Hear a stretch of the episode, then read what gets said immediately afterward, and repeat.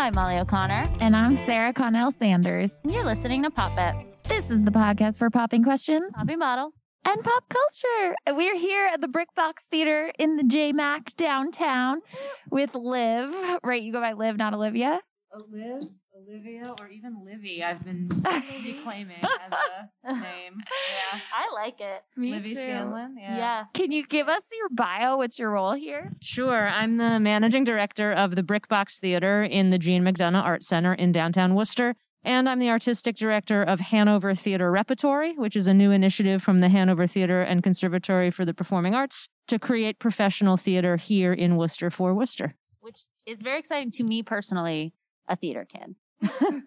I'm thrilled. So we're in the theater right now, as we said, um, and I'm looking at the ghost light. I was like stage light. I was like, it's not called that. I'm looking at the ghost light. Um, it's just in the middle of the stage. Do you want to explain the ghost light kind of like superstition or the background of that? Yeah, the ghost light is a light that is always left on in a theater, even when the theater is dark, especially when the theater is dark. It's usually a very sort of industrial looking light, just a light bulb on a stick, basically, with a little cage around it. And the superstition is that you got to leave the light on even when the theater is dark, either to keep the ghosts away or to make sure that the ghosts can see while they're happily haunting the theater. I like to think of the latter more than the former, but it's definitely a thing. Just about every stage has a ghost light, and uh, ours was custom made by the guys over at the Hanover from scrap parts, and it does its job great. It's very cool. I didn't know that. That's awesome. I I am curious about the history of this space. How long have you been up and running? What other shows have you done in here so far? Sure. So this space has actually been in the works way before I even set foot in Worcester. Uh, I will try to tell the history of it to the best of my knowledge. Basically, uh, we're at 20 Franklin Street, and um, the Jean McDonough Art Center is made up of two spaces.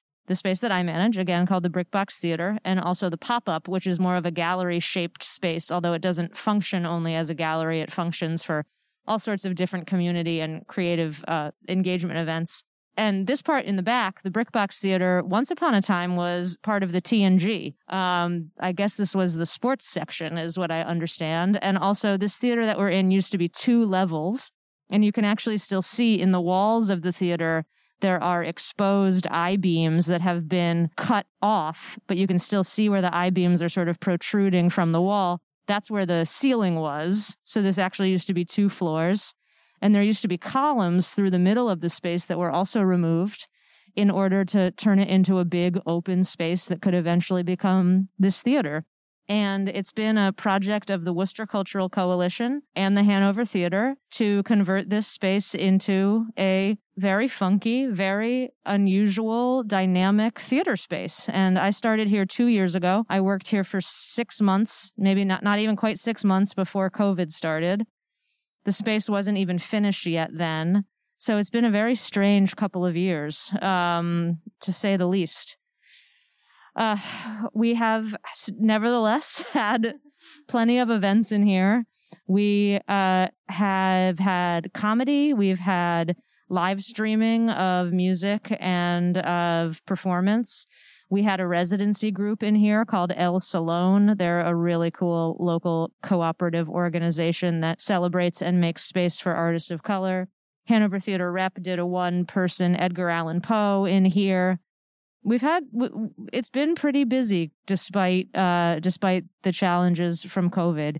Um, certainly not as busy as it can be or as it's going to be, but we've done a lot of work since COVID set in, not only supporting the events that we've been able to support, but also just getting the space finished because in March of 2020, it wasn't actually done yet. So we still actually had work to do to actually get it ready to go. So that's what we've been working on.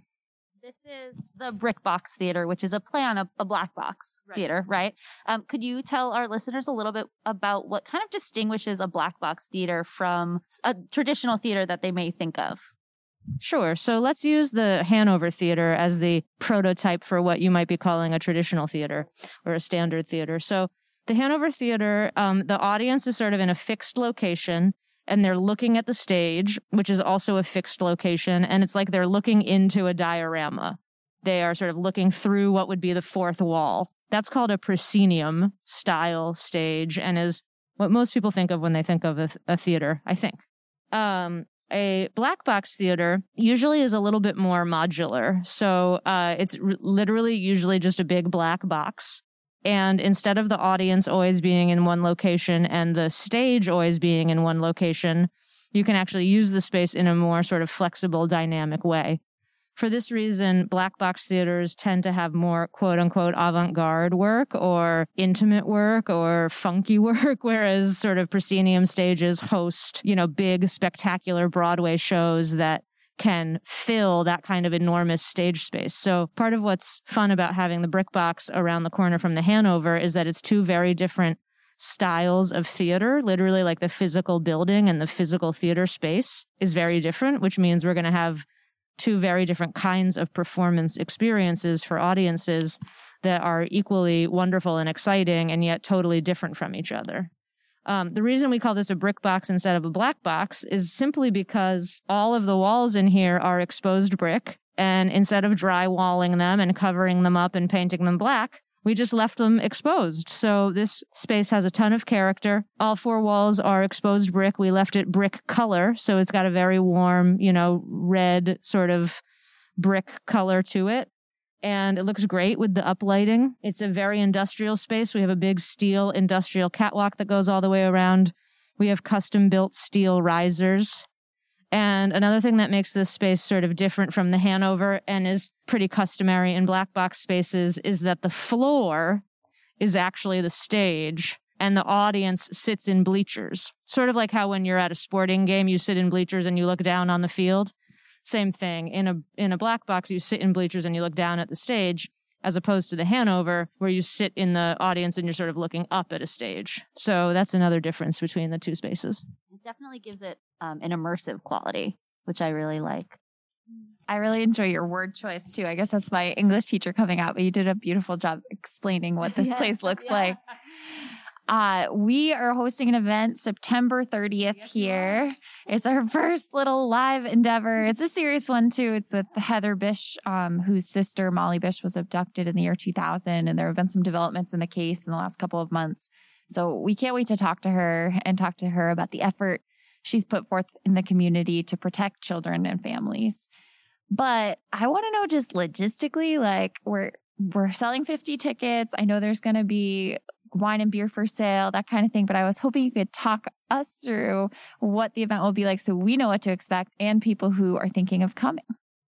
Awesome. So, most uh, events, almost all events that happen here at the JMAC, uh, folks enter through our main doors, which are at 20 Franklin Street. There's a big neon JMAC sign over the door and JMAC de- decals on the door. Um, and you enter through our sister space, the pop up, and you take in whatever exhibit or installation might be on display in the pop up. And then you come into what we call our salon, which is sort of the space that bridges the pop up and the brick box. And in the salon, you will check your ticket and you'll buy a beer and an usher will show you up into the theater. And once you get into the theater, there will be yet another usher who sort of sort of shows you the way to the stage with as intimate an event as yours. You guys are going to be right center stage on a little platform so that you're up a little bit higher. And we will put floor seating around so that it's as intimate as you want it to be. And we will do a nice lighting look. Our house electricians will do a nice lighting look so that we're focusing the uh, audience's gaze right on you guys center stage. And um, people will be able to listen to what you're doing and drink their beer and, you know, take in the space and, and take in your program. For COVID purposes, we are currently requiring everyone to wear masks except for performers on stage only when they're performing. With you guys being a podcast, you, I will work with you and have it up to your discretion whether you want to wear your masks the whole time or only while you're speaking. Um, but we do make a mask exception only for the performers on stage. Additionally, we will be checking uh, either proof of vaccine or proof of a negative test result within 48 hours. So those are COVID safety protocols to ensure the comfort and well-being of all of our patrons as well as our presenters and staff. And we appreciate everyone's respectful compliance with those protocols. So we are, uh, again, we are um, allowing concessions so people can remove their mask to take a sip of beer. Um, otherwise, that's how we're playing that. I think the best hint someone gave me, I was just saying we were in Aug- uh, we were in Provincetown for the bulk of August, and there was obviously a Delta outbreak there earlier in the summer. So everyone just had the lock screen on their phone as their vaccine card, and it was so easy. So anywhere you went, you just held up the lock screen on your phone, and they'd be like, "All right, come on in." But I highly recommend that as a little cheat code um, to get you through the door quicker. Yeah, we've hired. Um, we're outsourcing. Um, uh, basically like a security um, firm to help us with just that extra component of managing front of house, so that it's smooth and easy. Um, Verifying too. I guess. yeah, right, and sort of to a certain degree takes it out of our hands as the venue managers, so that we can have a different kind of relationship with the patrons, where we're not sort of you know quote unquote policing them. Um, I think we live in a brave new world. And I think just like how we're used to carrying our driver's license around, we'll get used to carrying our vaccine card around, just like how. I don't know how young you guys are, but just like how we used to not have to take our shoes off at the airport and now we do. Like, Yep. Yeah. bag up your yeah, bag Yeah. up your liquids in a quart size Right. clear bag. Um, and I don't think I don't think that our audience, I mean, I hope is going to be faking vaccine cards or you know, even if they aren't vaccinated, it's probably because they can't be. We encourage everyone who can be vaccinated to be vaccinated.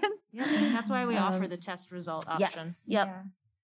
We're curious about you as well. You said you just got to Worcester a few years ago. Where are you from? What was your career trajectory career trajectory like before this? Sure. So, um, I've sort of lived all around New England. I grew up in Connecticut. I was really, uh, really into sports growing up, although I didn't ever think I would be so, sort of a professional athlete growing up. Um, a high school drama teacher changed my life because he said, Oh, you're very athletic and you're also very interested in language and you might really like acting because it's like both of those things at once. It's moving and doing language. so he sort of set me on the path of wanting to explore acting. Um, I was recruited onto the lacrosse team at Amherst College. So I, to a certain degree, went to Amherst to play lacrosse, although that's not the whole story. It ended up being a really good program for me as a very new person to theater as a jock in theater. It was a really great small like liberal arts theater program that was just right for me. So I majored in theater and I was a four year varsity athlete. Um, we won the national championship my sophomore year. It was one of the highlights of my my sports career. Three, uh, Division three women's lacrosse. awesome. Yep.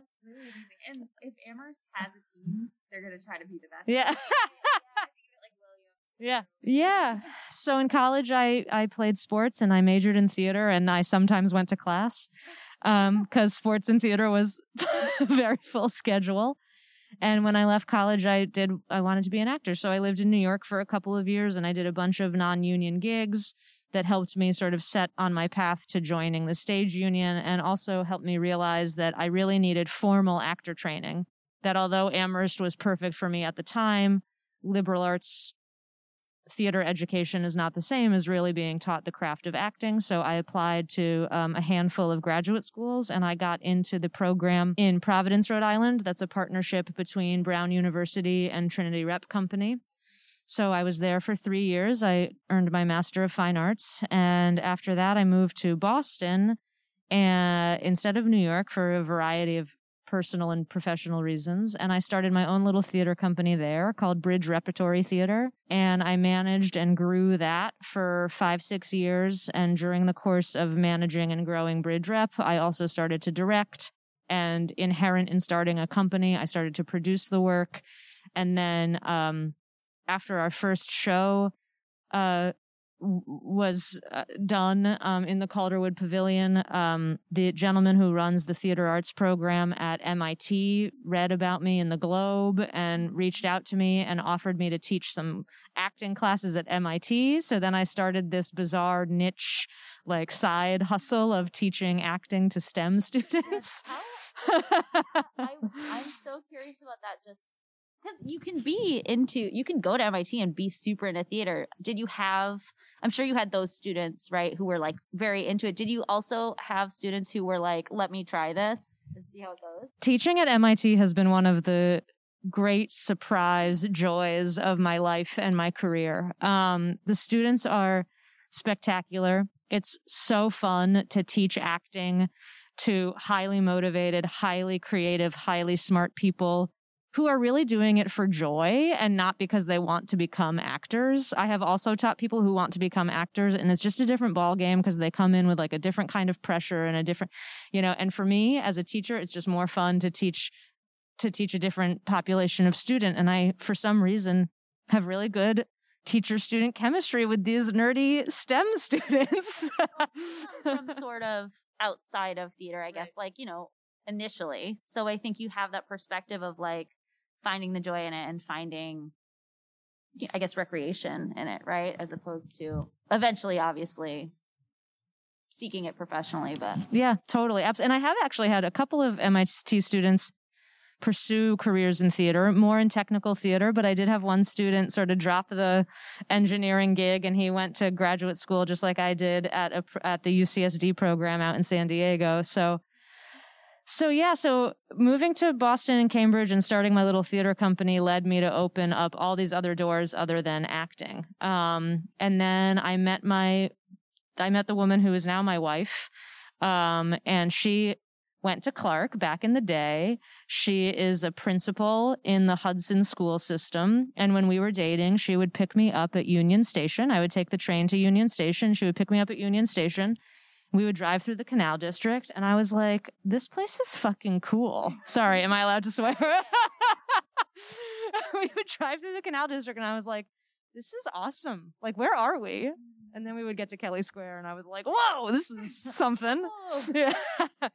But so anyway, I sort of started to get to know Worcester because it was sort of our rendezvous point where she would pick me up and we would hang out. And she's obviously cared about Worcester for a long time, you know, having been a Clarkie and still kind of, um, you know, coming to Worcester for, for, to hang out and recreationally. And, and so it just made all sorts of sense for us to move here when we got married. It's so much more affordable. And my theater company had sort of reached the peak of its existence and I had sort of outgrown what I wanted to do with it. And some of the theater folks in the Boston Cambridge scene introduced me to Troy Siebels, who is the president and CEO of the Hanover Theater. And he said, well, we happen to be opening this Brickbox Theater and you know, we need someone to manage it. And so I applied for this job and I got it. And once there was a job for me here, that really sealed the deal. And Rachel and I were like, of course we're going to move here. So we live in the Canal District. We love it.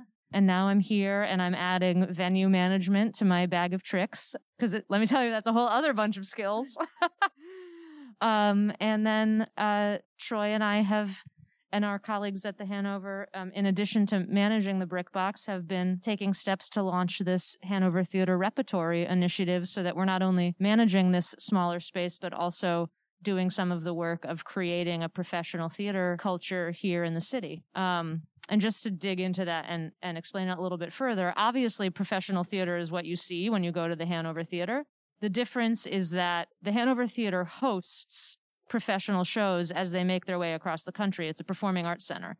So we don't create the shows that you see at the Hanover Theater, with the exception of the annual Christmas Carol. We don't actually make those shows. We host those shows as they tour their way across the country. And the idea with THT Rep is that we would create our own shows here in Worcester for Worcester, growing a local population of artists and cultivating a different kind of audience for a different kind of work. So so I always try to be clear with people that what you're seeing at the Hanover is obviously professional theater, but what we mean by professional theater is, you know, um, like straight plays, Shakespeare, and things that we actually rehearse and create here for this audience as opposed to hosting them on their way across the country. And engaging the Worcester area community, I guess, right, too, in being able to participate in stuff like that.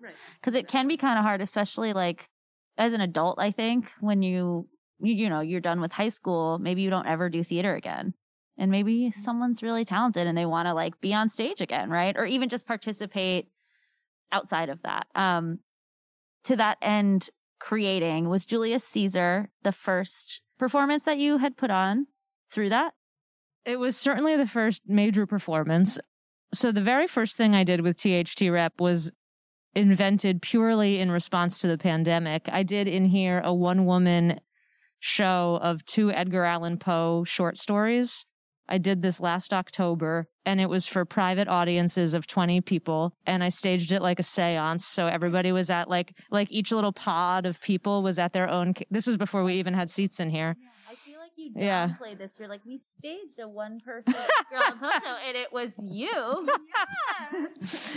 so yeah, so we set it up cabaret style in here in the brick box, and each like little audience pod was at their own cafe table with like a little bottle of champagne and some dark chocolates. So everybody was like socially distant.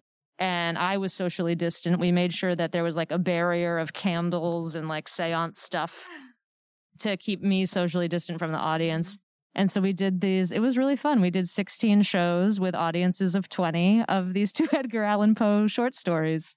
So that was the very first THT rep thing, very small. Then, um, instead of doing Christmas Carol on the main stage, we, we, meaning really Troy Siebels, reimagined Christmas Carol as a filmed production that was staged here in the Brick Box with a much smaller cast.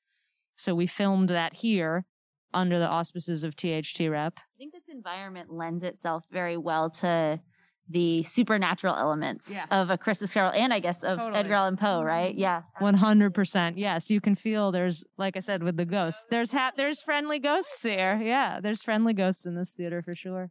But then it was around the time actually of a Christmas Carol that I said to Troy, "What do you think about staging a big Shakespeare show out on the Common this summer?" Because we don't know if the theater, either theater, is going to be able to open again you know, but theoretically things will be a little bit better by then. And it's something we can do to build THT rep and to offer something to our audiences and keep them engaged. And, you know, like we're poised to do it. And, you know, one of the great things about him is that he's so inclined to take risks. Um, and, you know, we talked about it with our team and ultimately we decided to do it. So by far, THT rep's biggest thing that we've done, and even one of the biggest things that the Hanover Theater has done, is to put on this show that we just did outside um, over the month of August, uh, Shakespeare's Julius Caesar. And of all the things I've done so far as a theater person, in many ways it felt like the most truly important thing that I've done.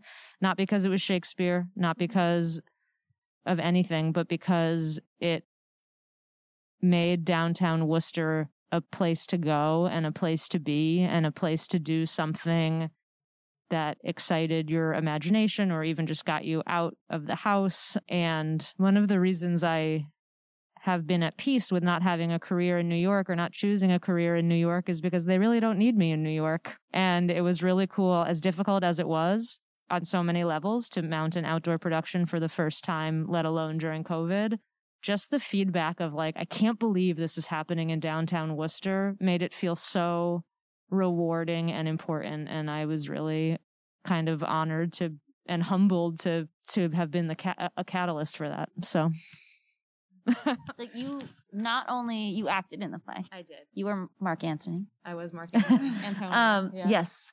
What was your other like official role or title? I directed Everything. it. I was gonna say, did you do ev- well? And you like so you you basically conceptualized not obviously the play since it's Shakespeare, but like the idea of doing it. Right? Yeah, I conceptualized the idea of doing it and then I actually directed it. Awesome. Um, and then I did play a supporting role. Um, because I said to Troy, I was like, I'm going to be so jealous of everyone out there acting. Like, after all of this year of being cooped up and inside and alone, I want to be like out there. I want to be part of it. Totally. um, and I, I do know the play very, very, very well. I've directed it before. I worked on it in graduate school. I've taught it a bunch of times. And so learning a supporting role didn't feel all that onerous. Um, and I had a wonderful associate director named Kate Moncrief. She's the head of humanities and arts at WPI. She was the associate director. So when I was acting, she would watch and she would give me no, she would direct me really. So, um, so I wasn't really directing myself. I really had an, another really great set of outside eyes to, to help me. So, um, so it was really fun. Being out there was a blast. I love what you said about New York too. And I think about that often and the, the many paths that Molly and I have taken on where I'm like, I write for the paper. I'm a teacher, but we have this podcast. You know, you can wear a lot of hats here. And I think I could probably do one of those things well in New York. Correct.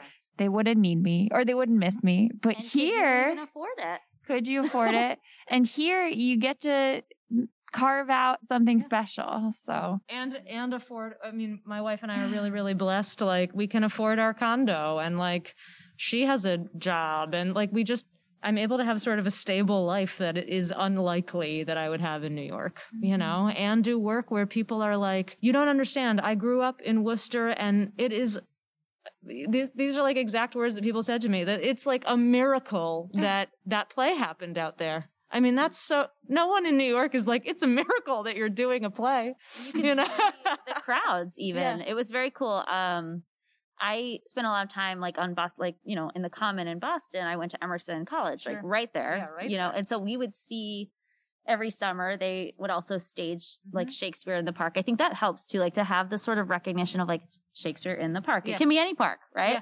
but i remember seeing that and because i've never made it to like central park for to the delacorte but just no, like thinking that that was so cool. And so having that sort of like the mirror of like, it's here. Yeah. Like, and the, the crowd was similar. It was Yeah. a whole situation. It was awesome. and the level of skill on stage was similar. You know, I mean, I, I was in that, I was in the Commonwealth Shakespeare show the year that I graduated from graduate school. And, you know, I mean, we're drawing from the same acting pool where, you know, the, the, the show that we put up here was not only sort of like good for Worcester, it was good, period, you know? Um, and, um, I think I, it's just so special to be able to start bringing that here. And that's, that's sort of what attracted me to being here and taking this job and working with Troy is that both with the brick box and with THT rep, both the space and the programming, we have the opportunity to manifest uh, you know, a theater scene here, a theater culture here, um, which is pretty cool.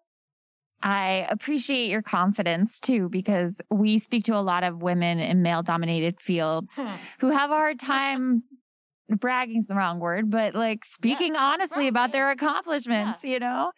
And so I really appreciate that you're like, this was a great thing. It's Um, so funny that you say that because as you were saying, like, it was good. Yeah. Like, you directed it, you acted in it. And I was like, yeah, like, I had the same Yeah. thought. I was like, because if it is, it is, right? Like, Exactly. yeah, You know, absolutely. It wasn't perfect. There are things that I would change. There are, you know, and ultimately theater is a group project and you can direct it as much as you want. And yet at the end of the day, you know, a lot of the work is out of your hands. But yeah, I, I can confidently say that we delivered a professional, well done, quality piece of theater to downtown Worcester. And I am, am super proud of so many components of it. And it was full every night. Every night from our first preview to our closing. It felt full every single night. And I'm confident we could have run it for two more weeks and it would have kept being full. I love that you said too it wasn't perfect. I was actually just reading, I think it was like yesterday or the day before. Um, there's an actress, Mary Beth Peil, who has done theater. She's an opera. Uh, she's like sung opera and she has done a lot of TV and film work. And she was talking about the differences. And she said, every time I sang opera, I was terrified because you have to be perfect. And in the theater, you maybe are doing like eight shows a week and you run with it. Like you might mess something up and it's, it's alive. It's so living in the way that it works. And I, I thought that was such an interesting way of looking at it because I hadn't really thought of it that way. I mean, I had kind of, but not relative to something like opera, right? And so maybe it's not perfect, but it's never going to be perfect. It's theater, right? It's live theater. and everyone part of the magic. everyone every show is a little bit different and even it it even comes down to like the um personality of the audience on a given night like there are just some nights where the audience is so in it to win it and their energy is so big and vibrant and palpable and the actors happen to give a really great show that night and like wow like the magic happens and then there's a night where like the audience is a little quieter and the actors have just kind of a weird show and are off. And it's like supposedly the quote unquote same show actually felt really very different to the people who were in it and, and making it happen, you know? So theater is,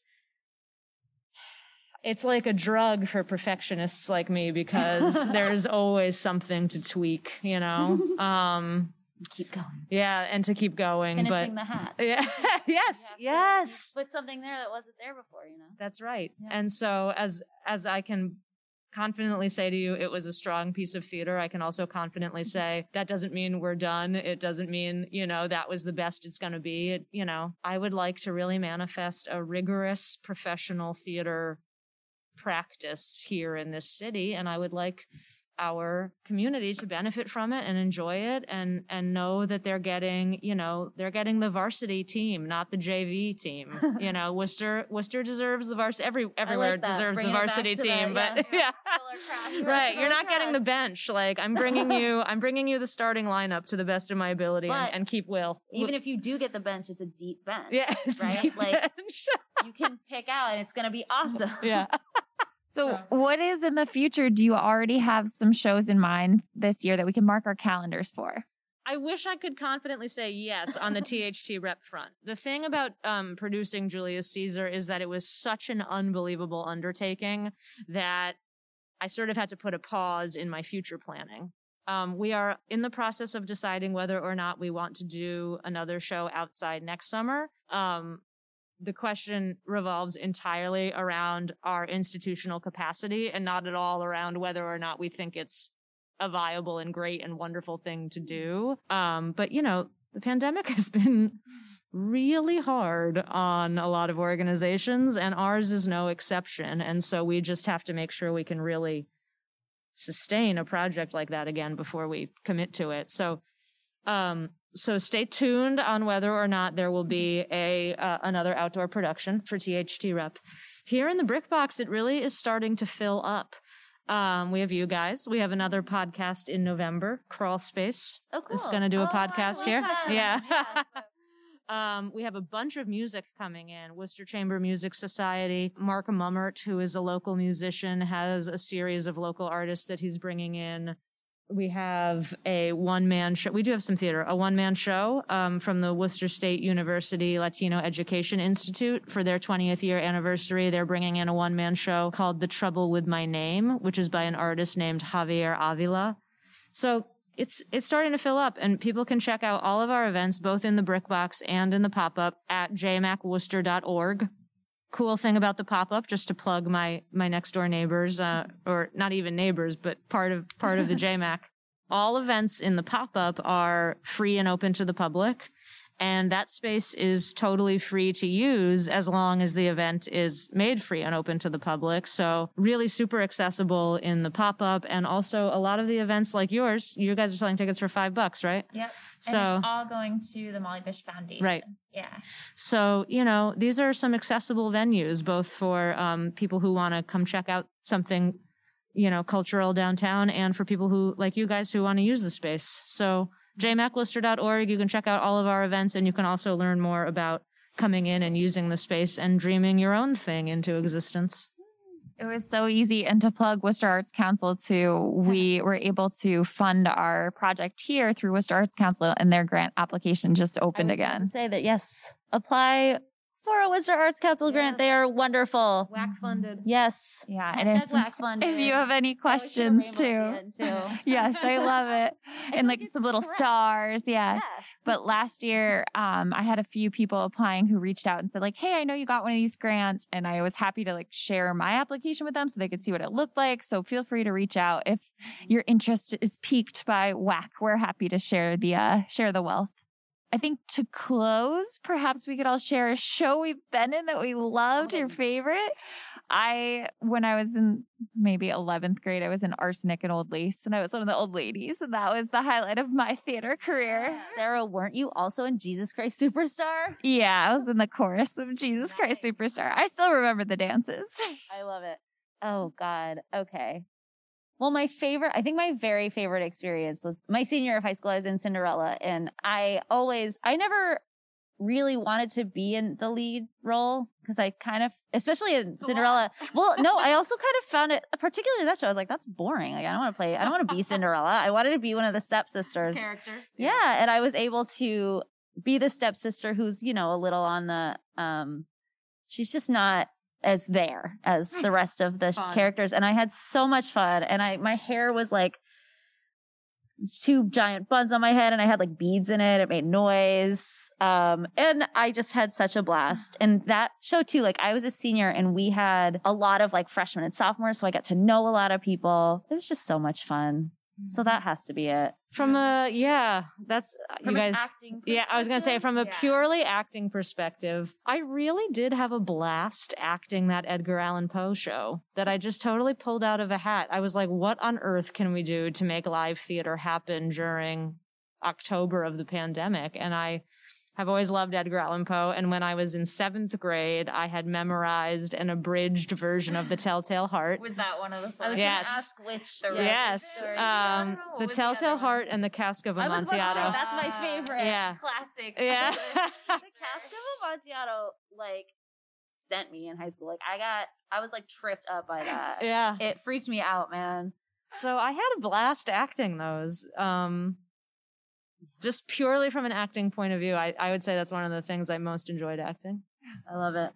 I remember actually when I was in, I don't remember if I was in like eighth grade or ninth grade. We went to some production in like, I don't know, it was like Chicopee. It was like some traveling Yeah. like little group who did a bunch of, they, I think it was like four Edgar Allan Poe stories that they just like staged short Yeah. versions of. And, um, I can like remember it. It must have been really good, or at least one of them was because I remember their Telltale Heart was awesome. Like Yeah. it was super creepy, and like even with like the minimal stage decoration, like you don't need a lot because the stories are so vivid.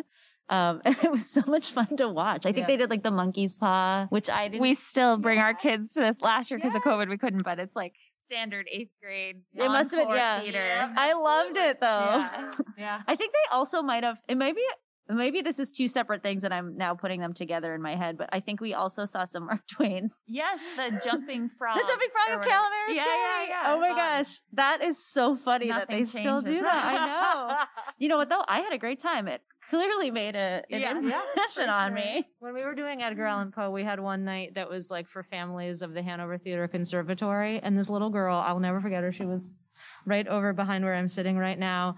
And I didn't, you know, I got as close to her as I could given COVID. And she just like was like laughing, giggling, like shrieking in her seat, like totally freaked out. And it was just, I was like, that kid is in a good way. She, it was positive giggling, freaking out. And I was like, that kid is going to remember forever that moment of being in the theater, you know? And I was like, that's why I do it.